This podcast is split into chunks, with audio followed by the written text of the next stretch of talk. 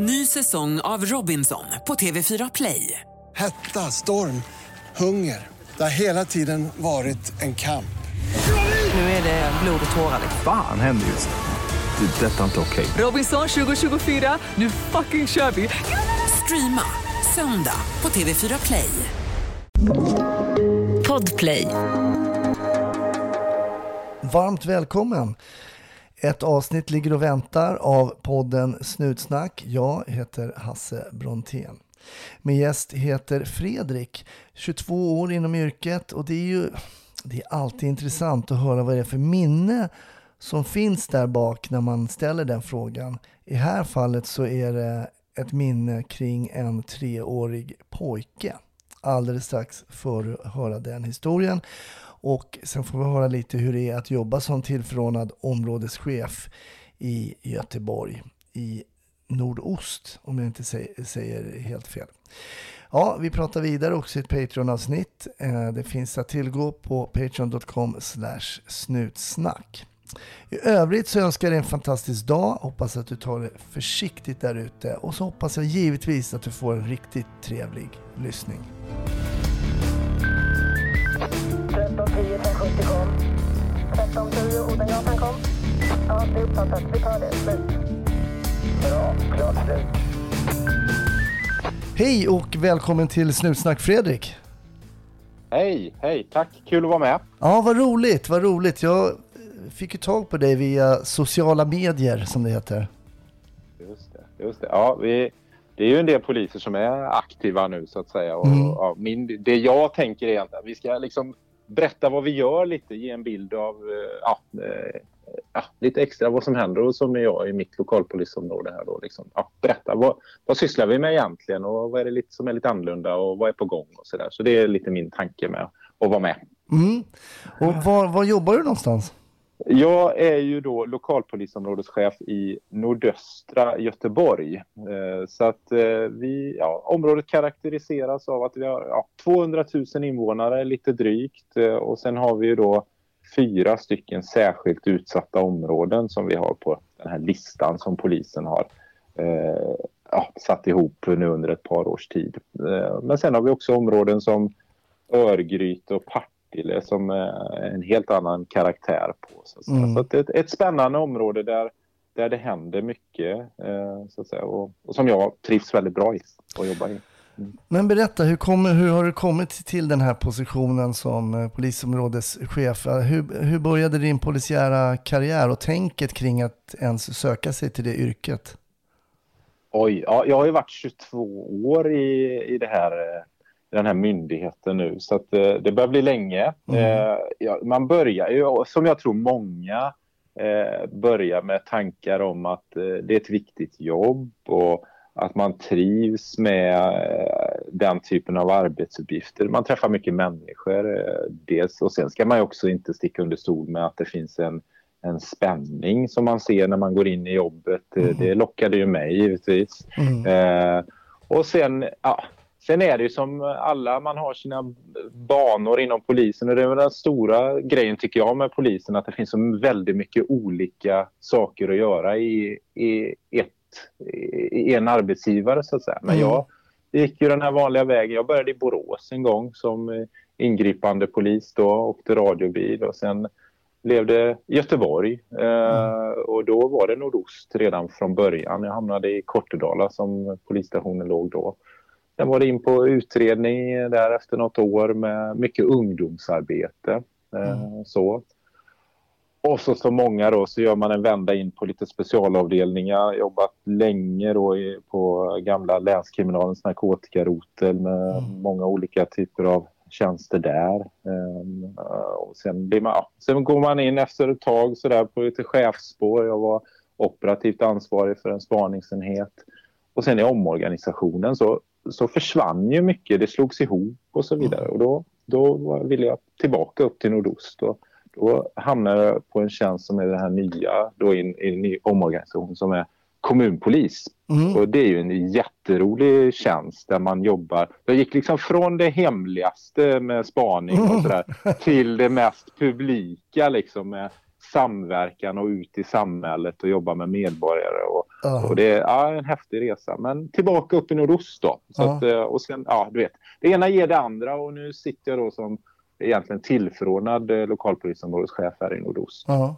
Att, eh, ja. Hur var det att gå från, jag tänker från Borås då som eh, lite mindre och sen komma in till Göteborg. Kände du skillnad där att byta, byta distrikt? Ja, ja men det, då, nu är detta 20 år sedan, men det är ju lite skillnad att jobba eh, landsbygd med nu Borås är en stad också, men väldigt mycket landsbygd runt omkring som täcks in av Borås när man hamnar ut på landet. Där man, där man jobbar med, med mindre resurser, man får lösa, i alla fall var det så då, mycket mer själv på Mm. plats liksom. Mm. Till att komma till en storstad där, där problemen är stora men det finns också uppbackning om, om det händer saker på ett annat sätt. Så, så eh, ja, det, det är klart att det skiljer sig åt. Eh, För mig var det bra att börja i, i Borås. Man eh, fick göra ja, lite av varje och bli ganska bred i sin tjänst så att säga. Mm. Den, tror jag, det, den typen av det, det jobbet har nog förändrats ganska mycket på 20 år. Jag ser på de kollegorna som kommer och jobbar i nordost nu det vi pratar om långtgående förstahandsåtgärder där man liksom rapporterar och håller mycket förhör tidigt. Det är ju viktigt och, och det, det görs ju här också nu. Att, eh, men ja, jobbet skiljer sig åt och mycket med problembilderna liksom. Det är det som eh, karaktäriserar nordost då med de här särskilt utsatta områdena. Vil, vilka särskilt utsatta områden är det ni har i, i ert område? Ja, vi har ju Hammarkullen och så har vi eh, Bergsjön, Hjällbo och Lövgärdet.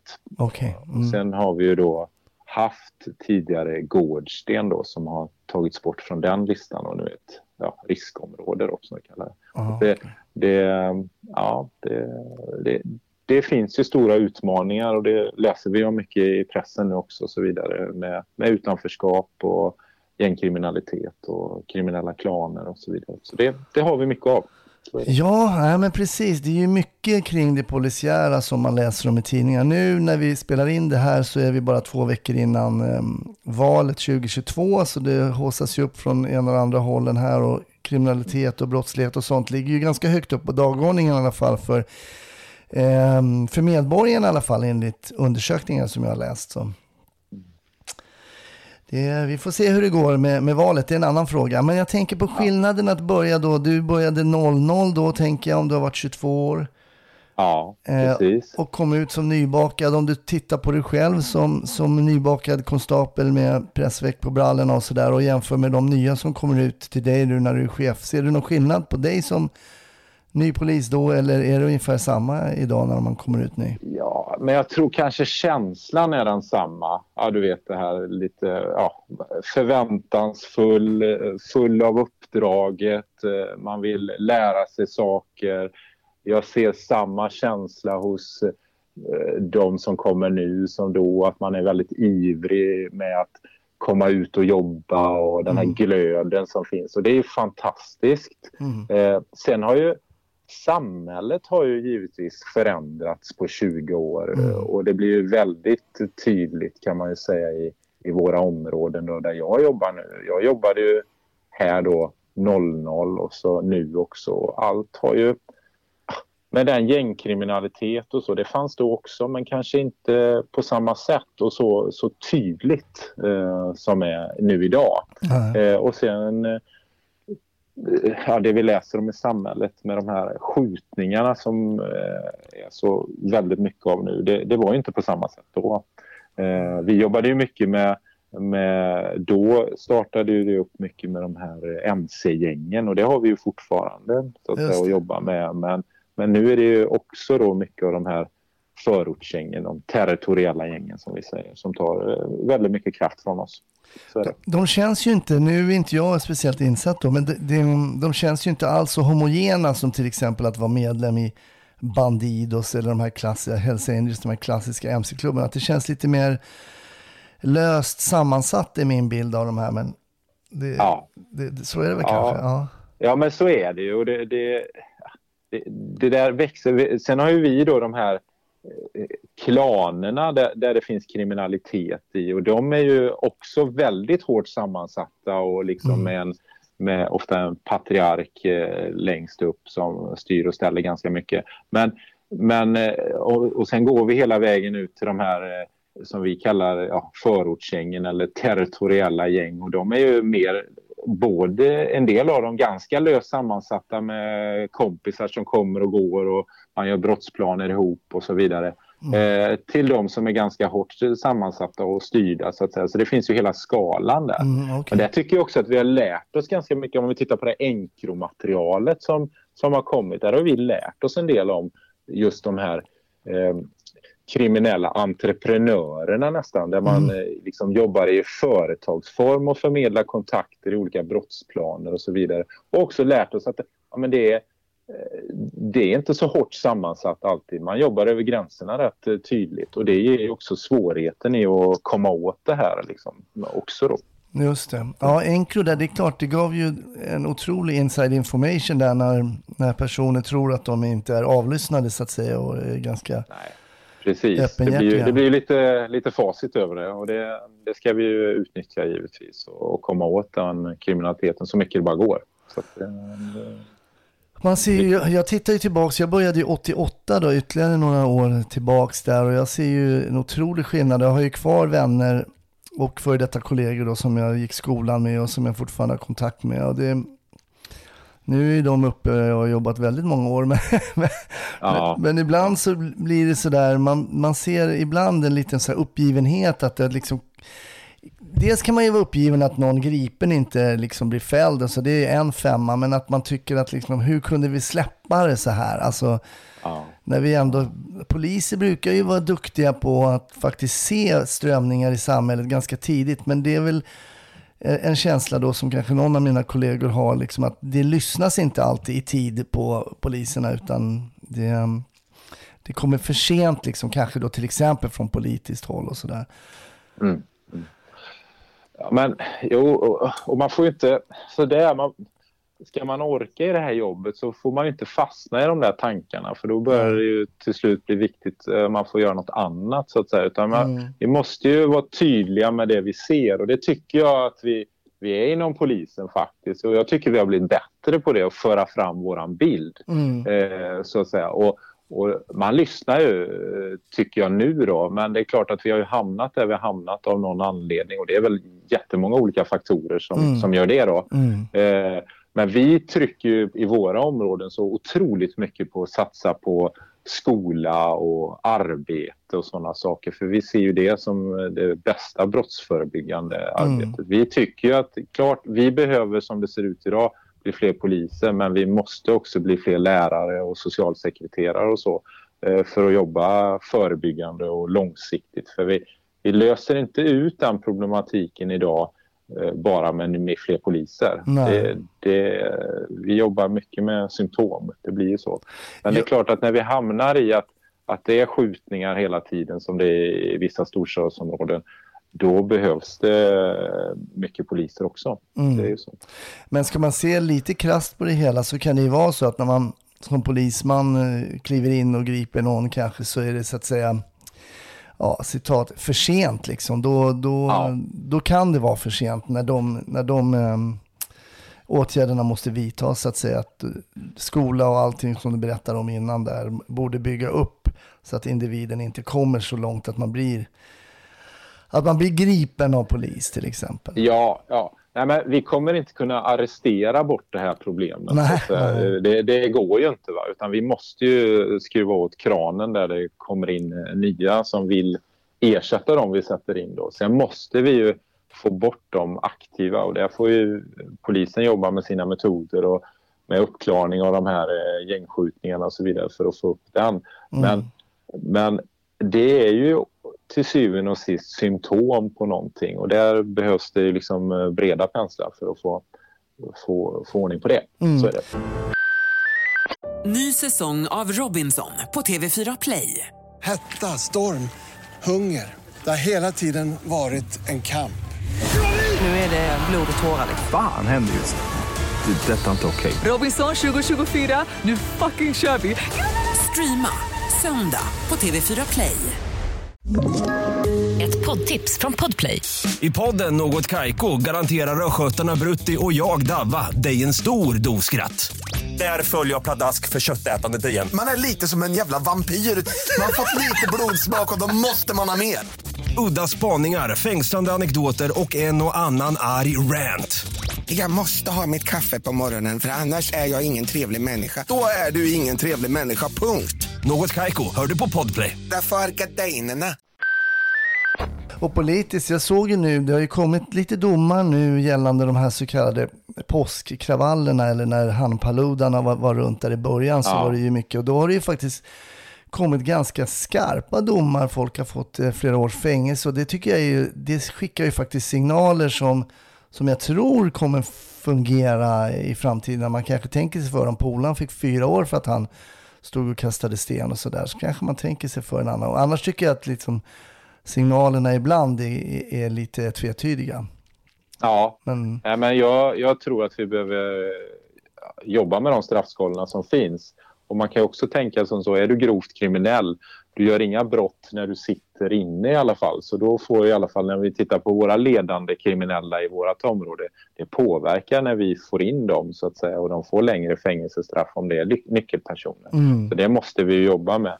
Men då måste man ju samtidigt också jobba med påfyllningen så att säga. Och det, det är mångas ansvar så att säga.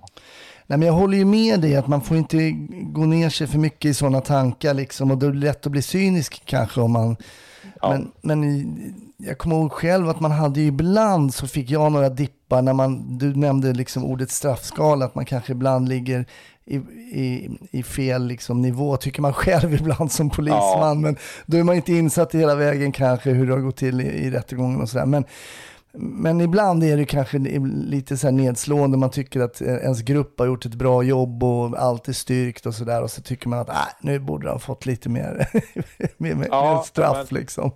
Så, så är det ju. Sen, sen är det ju så här, det är ju liksom kliniskt det här med, med juridik då. Men det är klart att vi har ju också en bild av liksom påverkan på lokalsamhället. Vad det här event- brottet då har haft för påverkan så att säga som blir större än den juridiska delen Mm. med uppsåt och så vidare. Så, att, så att det är klart att vi färgas av det. Eh, så är det ju.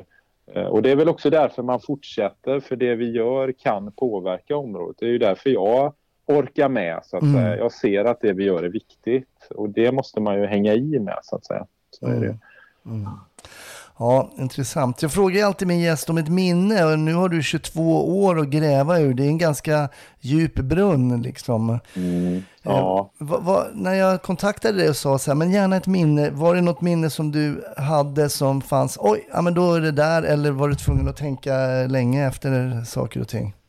Ja, men det är ju som du säger, efter 22, det finns ju mycket. Men det är ju sådana här händelser som jag har ju ett par stycken som liksom jag bara kan plocka upp och som poppar upp så att säga. Då, va? Mm. Dels finns det ju en ryggsäck av, eh, av, av misär och, och hemska saker. Men, eh, men sen också sånt som, ja, som är lite både och. och när du pratade om detta innan så, så, så är det ett minne som jag liksom kan, kan plocka fram och, och som är en tragisk situation men som blev ändå ganska fin. Och det, Mm. det är så att vi, jag och jag tror det var två kollegor till, vi skulle eh, ja, stötta socialtjänsten i att eh, omhänderta ett barn i en eh, lägenhet. Och, eh, en kille som kanske var ja, ungefär tre års ålder någonting. Och då har han två föräldrar som, som givetvis inte vill detta. Och i det här fallet så, så hamnar vi inne i lägenheten med en mamma och en pappa som, som motsätter sig detta. Mm. Och jag minns så väl hur den här lille killen då håller sig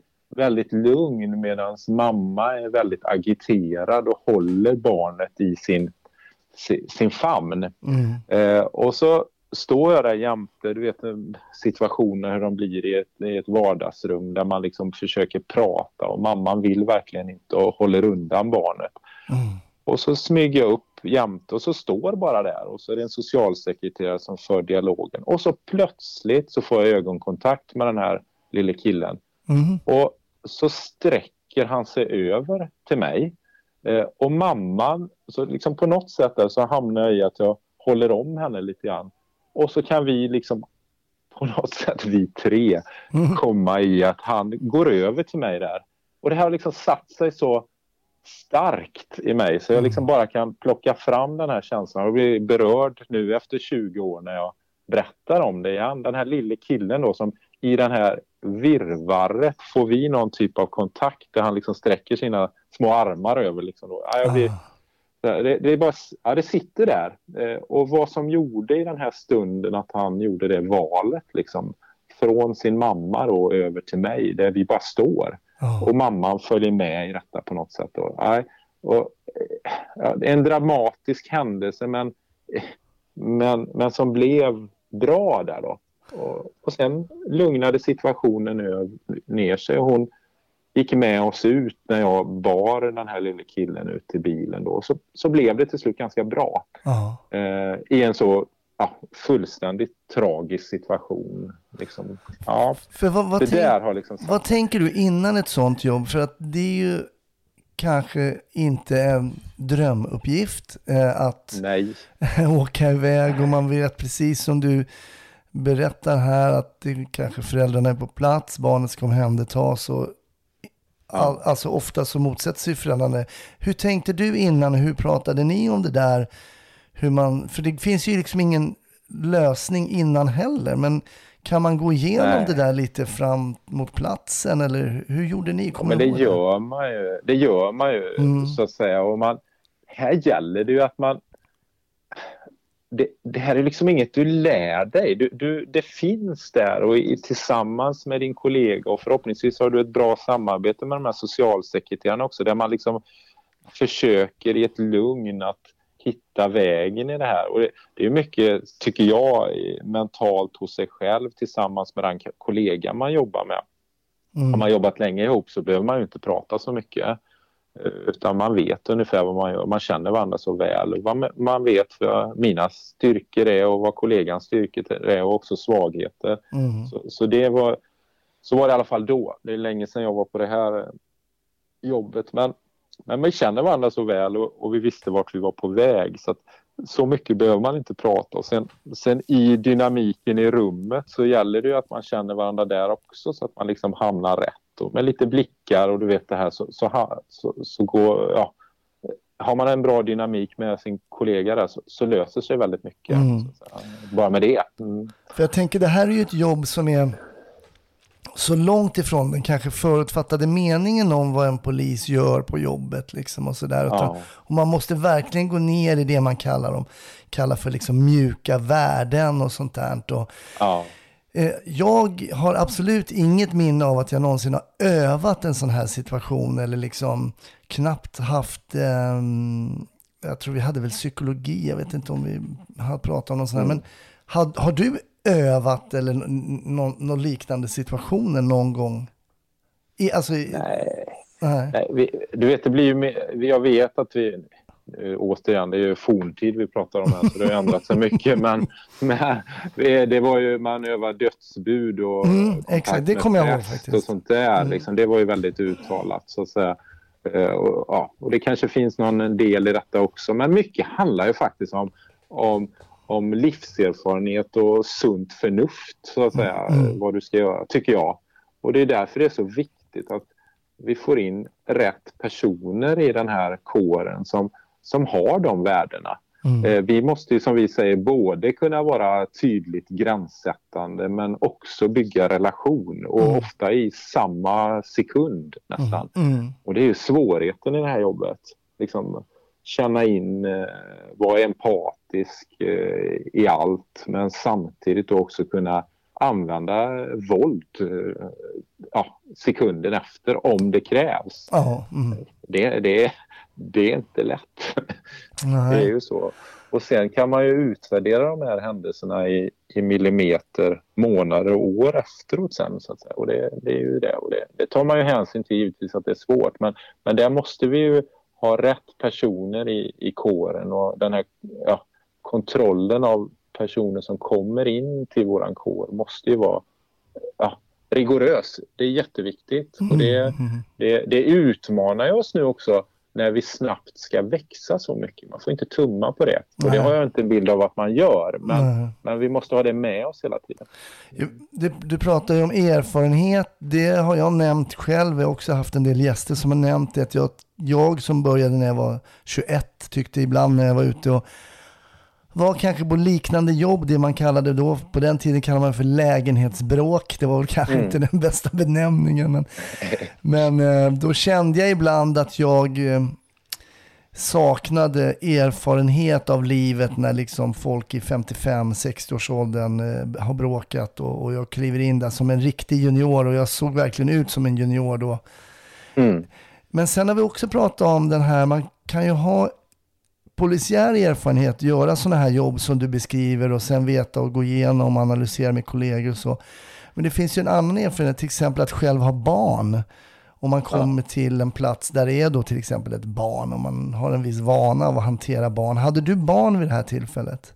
Nej, Nej. det kom långt efteråt Ja. eh, egentligen. Däremot hade jag jobbat med barn innan. Mm. Med, med handikappade barn och sådär. Så att jag hade ju en erfarenhet av det. Och det är ju lite grann det man säger också nu att ja, man kan vara ung men man kan ha gjort mycket och ha en Mm. livserfarenhet ändå. Och det Mm. ser jag ju på de unga kollegorna som kommer in nu. De är otroligt duktiga. Dels eh, liksom i det här ja, hantverket. Man har kommit ganska långt. Eh, man är duktig på skolan med att, med att ge dem eh, förutsättningar, tycker jag. Mm. Eh, det jag ser. Eh, och sen också ödmjuka inför att uppgiften är utmanande och att man behöver liksom ta in olika perspektiv från äldre kollegor. Men vi ser ju också att det är nyttigt för äldre kollegor att få in det här drivet och, Mm. som kommer av de som kommer in nu som nya. Så den här mixen är ju så otroligt viktig. Mm. Vi pratar ju om att eh, de är väldigt unga, de som jobbar längst ut i linjen. Och så är det ju. Så vi vill ju ha en mix av detta Mm. hela tiden. Så det, det är viktigt. Eh, Och det eftersträvar vi ju. Ja, men det pratar man ju om i olika sammanhang, till exempel ett, ett lag i fotboll eller någonting. Man kan inte bara ha gamla stötar givetvis, utan man måste ha några yngre Nej. också som driver på. Precis.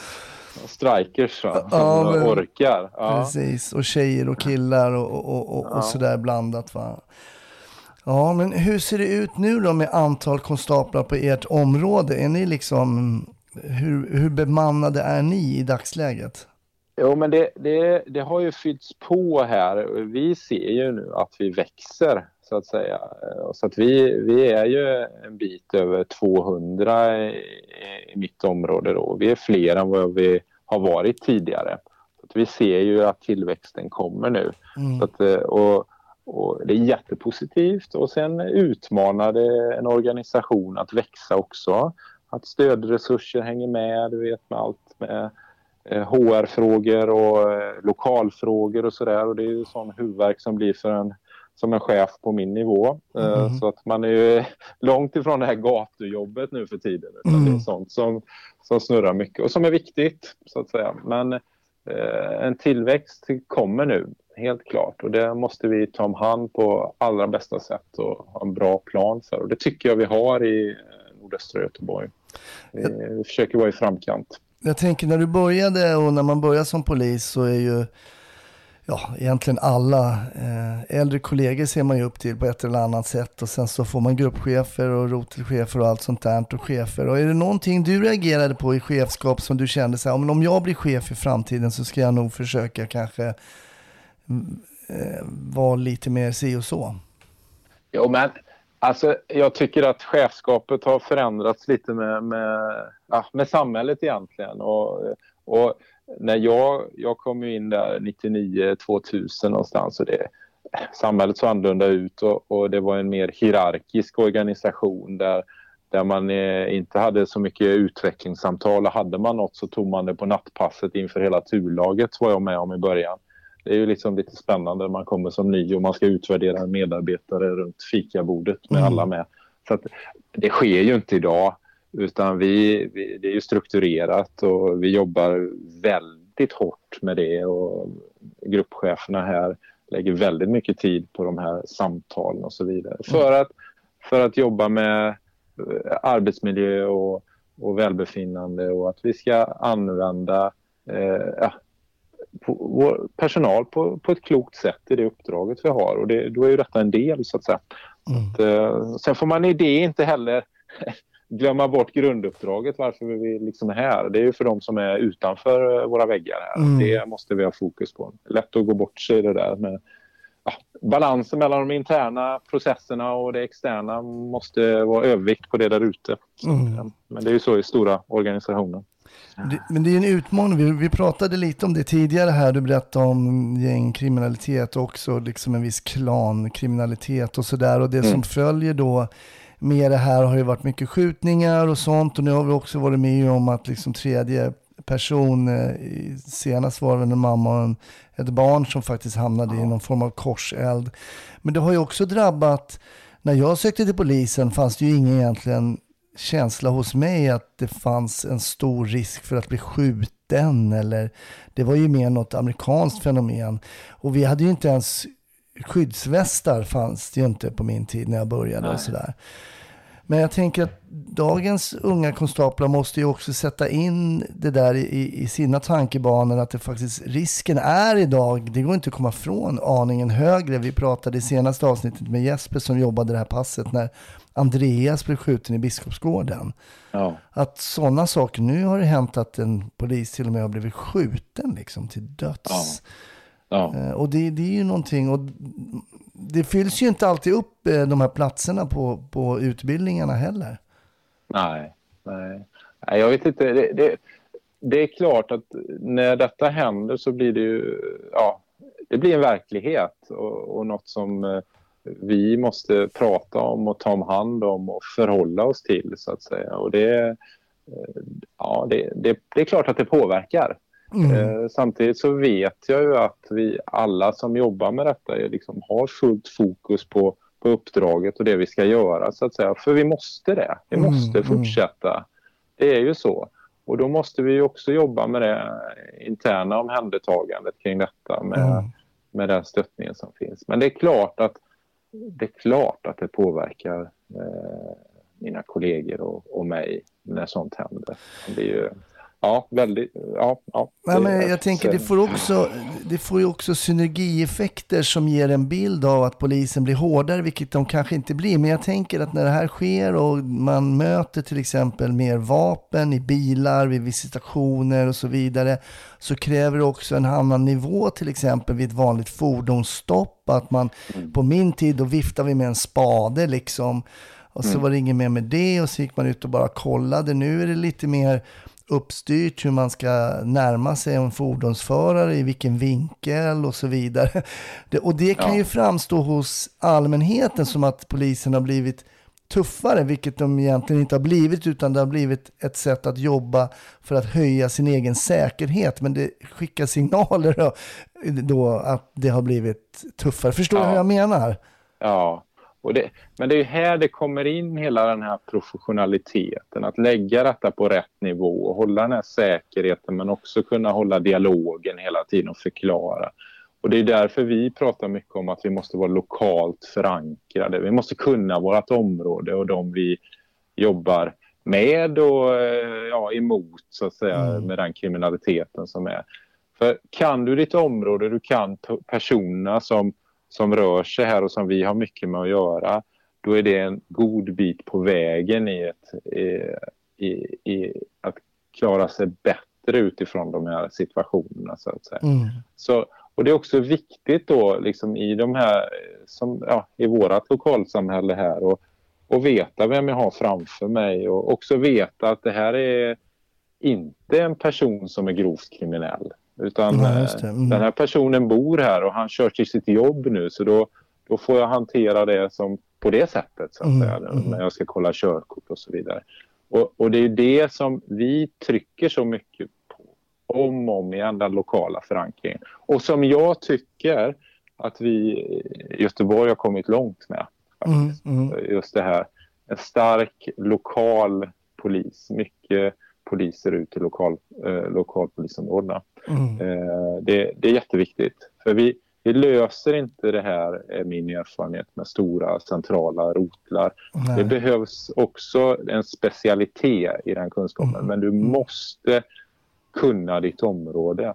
För att, Mm. Också för att lösa de här brotten som blir då.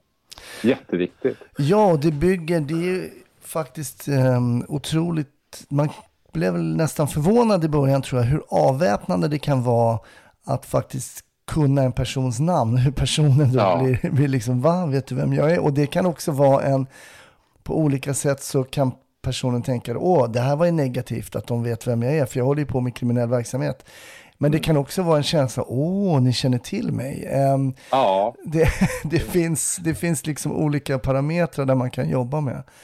Ja men det, det där är viktigt. Och kan du, har du dessutom jobbat i ett område där du kanske har sett en person växa upp och du har haft med hans pappa och mamma Ja, att göra. och, ja men visst. Jag menar, då, då är du hemma va? Mm. Det, det, eh, och du bara nämner namnen och, eh, på, på torget och så här har väl inte din pappa lärt dig att du ska bete dig och så vidare. Det är ju ganska avväpnande alltså. Mm. Så att eh, det, det där, det funkar ibland. Så är det. Mm. Eh, Sen funkar inte allt på alla, det vet vi ju. Men nej, Ny säsong av Robinson på TV4 Play. Hetta, storm, hunger. Det har hela tiden varit en kamp. Nu är det blod och tårar. liksom. Fan händer just nu. Det. är Detta är inte okej. Robinson 2024, nu fucking kör vi! Streama söndag på TV4 Play. Ett poddtips från Podplay. I fallen jag aldrig glömmer djupdyker Hasse Aro i arbetet bakom några av Sveriges mest uppseendeväckande brottsutredningar. Går vi in med hemlig telefonavlyssning och, och då upplever vi att vi får en total förändring av hans beteende. Vad är det som händer nu? Vem är det som läcker? Och så säger han att jag är kriminell, jag har varit kriminell i hela mitt liv men att mörda ett barn, där går min gräns. Nya säsongen av Fallen jag aldrig glömmer på Podplay. Kvarterspolis, det lät ju lite lökigt kanske när man var- började liksom att någon var kvarterspolis. Men, men tänk dig när man hade liksom poliser som alla visste namnet på och han hette det och det och, och så vidare och så vidare. Det var ju, det var ju oerhört, eh, det var ju oerhört Ja. bra liksom för det området. Ja, men det är klart. Och vi, vi jobbar ju för att i, i en version av 2023 nu då hamna så nära det som det går i dagens samhälle. Vi vill ju dit, så att Mm. säga, med lokalt förankrad polis, så att säga. Sen ser samhället annorlunda ut nu än för 20-25 år sedan. Ja, så, att, verkligen. eh, så är det. Va? Men, men det handlar ju om att skapa tillit och legitimitet i lokalsamhället. Och man ser att polisen kan påverka de problemen som finns i områdena. Och, och det skapar ju förtroende. Så att säga. Så att, Mm det, det är viktigt. Äh, det har gått så oerhört fort alltså med, ehm, med utvecklingen och inte bara kring kanske om vi pratar polisiärt och kriminalitet men med, med allting. Om man bara backar tillbaks till man själv var ungdom. Nu är jag ju 55 men jag tänker på tekniken och tekniken används ju också av, av folk som eh, vill begå brott och det, det, det liksom bara exploderat med allt som har hänt. Om man backar 100 år, vilket ju inte är, är länge, så är det ju, en, var det ju en, som man kom till en helt annan planet. Ja, ja. och det utmanar ju oss. Det utmanar hela samhället med den eh, farten som är i allting och kontakter. Vi pratar sociala medier och så vidare. Mm. Det här när man eh, tidigare hotade någon och ringde upp dem. Nu kan man lägga ut det på sociala medier och så har det liksom tusentals eh, Ja, träffar direkt. Liksom. Det, det, är, det är en sån fart i allting eh, som, som utmanar oss. Och vi har ju den här bedrägerier som bara swishar in eh, nu med, i antal då, så att säga, över nätet. Liksom. Det går så fort Mm. allting. Så att eh, ja, det är stora utmaningar men ger ju också möjligheter på något sätt eh, för oss givetvis i det polisiära arbetet med den här tekniken. Så vi får ju utnyttja det också då. Va? Men Mm. eh, det är klart att det, det händer snabbt nu när det händer något. ja det gör ju Det verkligen det. Alltså. Ja. Ja. ja, intressant. Hur ser framtiden ut för dig då? Eh, som, eh, nu är du tillförordnad säger du, men om du tittar på din polisiära framtid. Nu har vi hört lite vad du har gjort tidigare, men vad händer, Ja. vad händer framöver tror du? Om du får... Nej, men jag, jag brinner ju väldigt mycket för de här områdena. Så att, jag är ju som sagt tillförordnad. Men jag har ju suttit på den här tjänsten i, olika former vid ett par tillfällen. Så det, det är ju det som finns just nu så att säga och det kommer jag jobba med. Men jag kommer jobba oavsett var man hamnar, det vet man ju aldrig. Så, så är det ju i, i olika former i de här områdena tror jag. Det, Mm, det är min mm. känsla just nu i någon form. Och jag, jag, jag trivs ju väldigt bra med den problematiken. Och ibland är det ju sådär, man, man hamnar in i saker utan att man känner att man gör aktiva val. Men någonstans i bakhuvudet så är det väl det. På något Ja, sätt, liksom. jag, ja. jag hamnar tillbaka här uppe i, i nordost för att jag, jag, jag trivs med problematiken. Och jag trivs också med de människorna som jobbar här uppe. Vi, vi har det bra eh, som i, i den här ledningsgruppen. Och, och de flesta, allra, allra flesta som är, de trivs eh, med att vara här uppe och, och har valt det. Mm. Så att eh, det skapar en, en god stämning och så vidare. Mm. Så att, eh, ja, jag trivs här. Jag gillar det. Ja, men det, det, låter, det låter ju lysande att man trivs. Ja, Nej, men det är så viktigt att trivas på sitt jobb. Det spelar ingen roll vad Ja. man jobbar med. Liksom, att man, eh... Men händer det någon gång att du kastar in i en polisbil och åker med ett pass? Ja, alltså alldeles för sällan kan jag säga. Det blir ju ofta då när det är händelser här. Vi, senast nu hade vi Hammarkullefestivalen och så vidare. Så, så man är ute och sen eh, hamnar man på olika typer av evenemang. Så så det, det är mest då kan jag säga. Så Mm. att, eh, vardagen fylls väldigt snabbt av annat som är mina huvudsakliga arbetsuppgifter. Mm. Så att säga. Men det gäller också att ha, hela tiden ha dialogen med mina medarbetare här så man, så man hänger med på det sättet.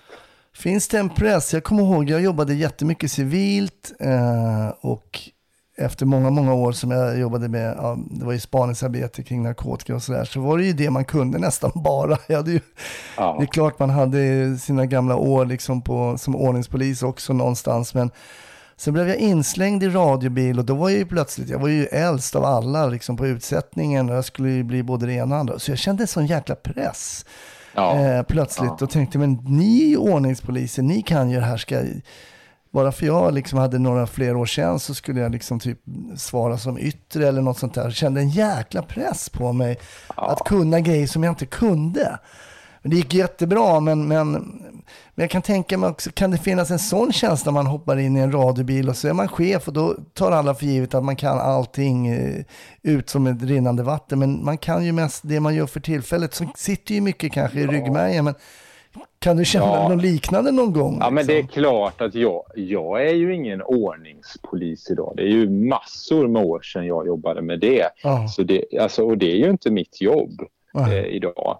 Eh, utan det säger jag ju alltid att det här... Och det är därför jag inte går in och alltså, styr i detalj eh, hur man utför sitt arbete. Det, Mm. det är ju inte min sak att göra. Eh, så att säga, utan det har jag duktiga gruppchefer här uppe som är fantastiska på det. Då. Mm. Så det, jag ska inte in i det, i den här detaljstyrningen. Det, det ska vi akta oss för. Mm. Så, att, eh, så ja en press, det, ja, den pressen jag känner det är att jag ska eh, ge förutsättningar för mina kollegor och också ställa de kraven på kollegorna runt omkring er så vi gör ett bra jobb. Mm. Så det, det är liksom det som är pressen på mig, inte att kunna åka radiobil. Nej. Det, så är det ju. Så Ja. vi, och det tror jag blir bäst om vi håller det till det. man ska göra det man är bra på helt enkelt. Ja, men så är det ju. Så är det ju. Ja, vi ser. Nej, men vad härligt. Du, du ger oss ett visst hopp om, eh, om Göteborg här. Det är som stockholmare är man ju alltid lite orolig, men eh, det känns ju tryggt att ni har, verkar ha lite ordning på bitarna i alla fall inom ert område då. Ja, men det, det får jag säga. Och, eh, alltså det går att påverka detta. Ja. Det gör det faktiskt med, med, med långsiktigt arbete och så vidare.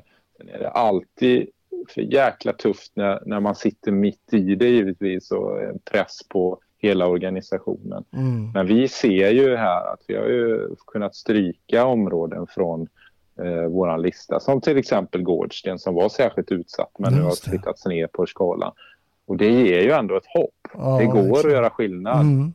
Så att, eh, det måste jag säga. Ja, men det är ju faktiskt hoppingivande att det inte bara tillkommer nya områden utan att några faktiskt Nej. också stryks. Så det, det, ja, det är sant alltså, verkligen.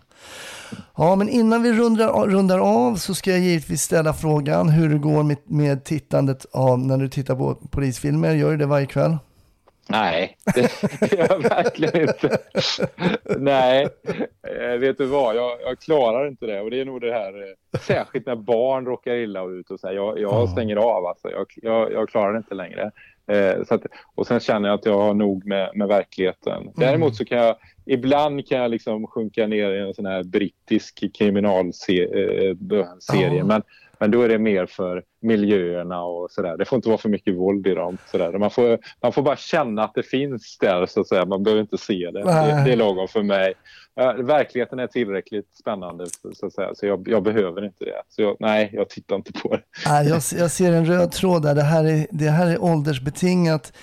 Jag sa till mig själv, jag satte på en film på på Netflix, eh, jag tror den heter Grey Man, Grey Man och så action. Och jag säger till mig själv, nej det är för mycket action. Det trodde Ja. man inte att eh, tonåringen eh, Hasse skulle säga någon gång i framtiden. Nej. nej, nej, men det är ju så. Va? Jag, nej, jag vill inte. Jag, jag orkar inte titta på det. det nej. Så, att det, det får vara. Sen har jag blivit, jag har blivit oerhört blödig. Det, det, Ja, precis. Ja, men så är det faktiskt. Så är det.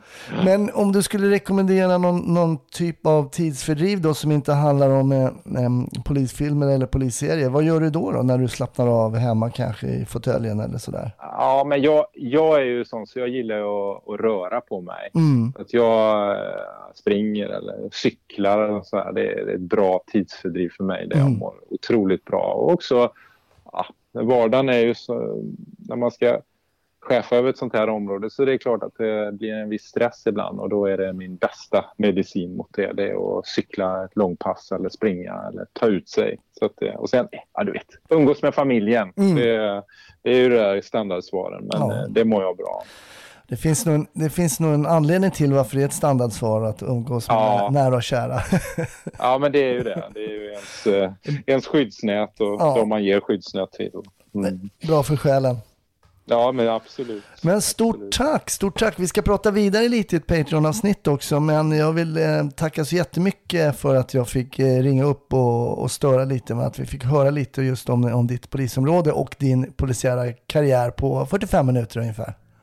Ja, men tack själv. Jätteroligt att vara med. Tack för ett bra samtal. Tack.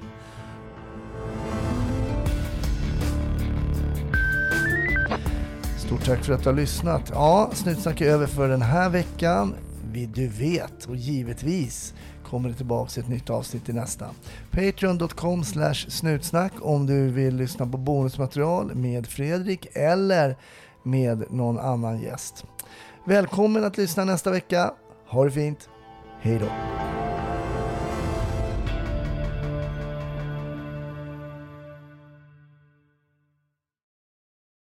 Ny säsong av Robinson på TV4 Play. Hetta, storm, hunger. Det har hela tiden varit en kamp. Nu är det blod och tårar. Fan händer just nu. Det. är Detta är inte okej. Robinson 2024, nu fucking kör vi! Streama söndag på TV4 Play.